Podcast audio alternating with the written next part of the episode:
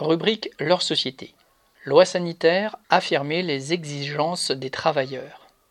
Les manifestations contre l'extension du pass sanitaire et l'obligation vaccinale ont réuni samedi 31 juillet plus de 200 000 personnes dans toute la France, plus encore que la semaine précédente. Selon le ministère de l'Intérieur, 14 200 personnes ont défilé à Paris, 8 500 à Montpellier, 6 500 à Nice, près de 4 000 à Nantes. Les motivations des manifestants sont bien sûr variées.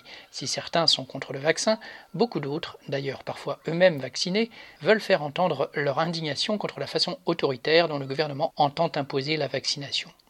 Alors que pendant des mois Macron avait assuré que personne ne serait contraint de se faire vacciner, il a changé de position du jour au lendemain, affichant le plus total mépris pour les doutes, les méfiances ressenties par une fraction importante de la population. Il y a de quoi en effet être choqué par la méthode du gouvernement avec ses menaces d'amende, le chantage à l'emploi, sa façon de prendre au piège les non-vaccinés en restreignant leur vie sociale, en allant jusqu'à vouloir les empêcher de faire leurs courses dans des centres commerciaux. Il n'a reculé partiellement que sous la pression des représentants de la grande distribution. Parmi les manifestants, il y a aussi des commerçants, des restaurateurs qui, à juste titre, ne se voient pas organiser le contrôle des clients. Dans la plupart des cortèges, des soignants, souvent reconnaissables à leur blouse blanche, ont exprimé une révolte d'autant plus légitime qu'ils ont été en première ligne dans la lutte contre le Covid et qu'ils se souviennent d'avoir été envoyés au front sans moyens, sans masque, avec des sacs poubelles en guise de surblouse, et aujourd'hui encore, les moyens ne sont toujours pas à la hauteur de ce qui serait nécessaire en termes d'embauche et de salaire. La plupart du temps, les suppressions de lits programmées n'ont même pas été remises en cause.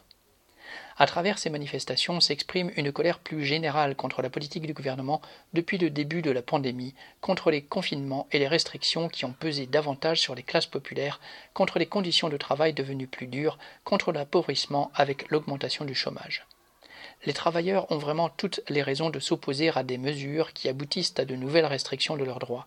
Ils ont raison d'utiliser les manifestations actuelles pour exprimer leur révolte contre le gouvernement et sa politique.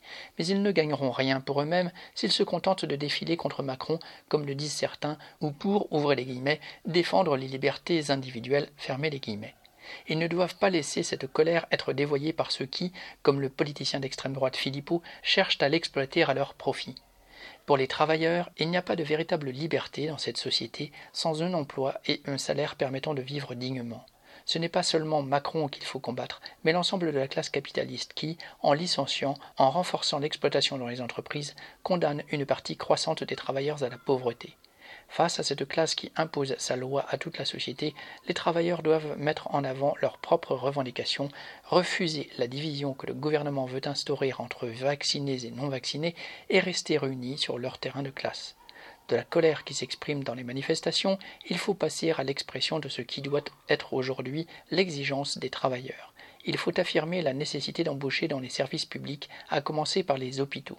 Face à la gestion capitaliste de la crise sanitaire et économique, il faut affirmer la nécessité d'imposer une répartition du travail entre tous, garantissant à chacun un emploi, avec une augmentation des salaires suivant le coût de la vie. C'est toute la société qui doit être réorganisée en fonction des intérêts du plus grand nombre. Marc Rémy.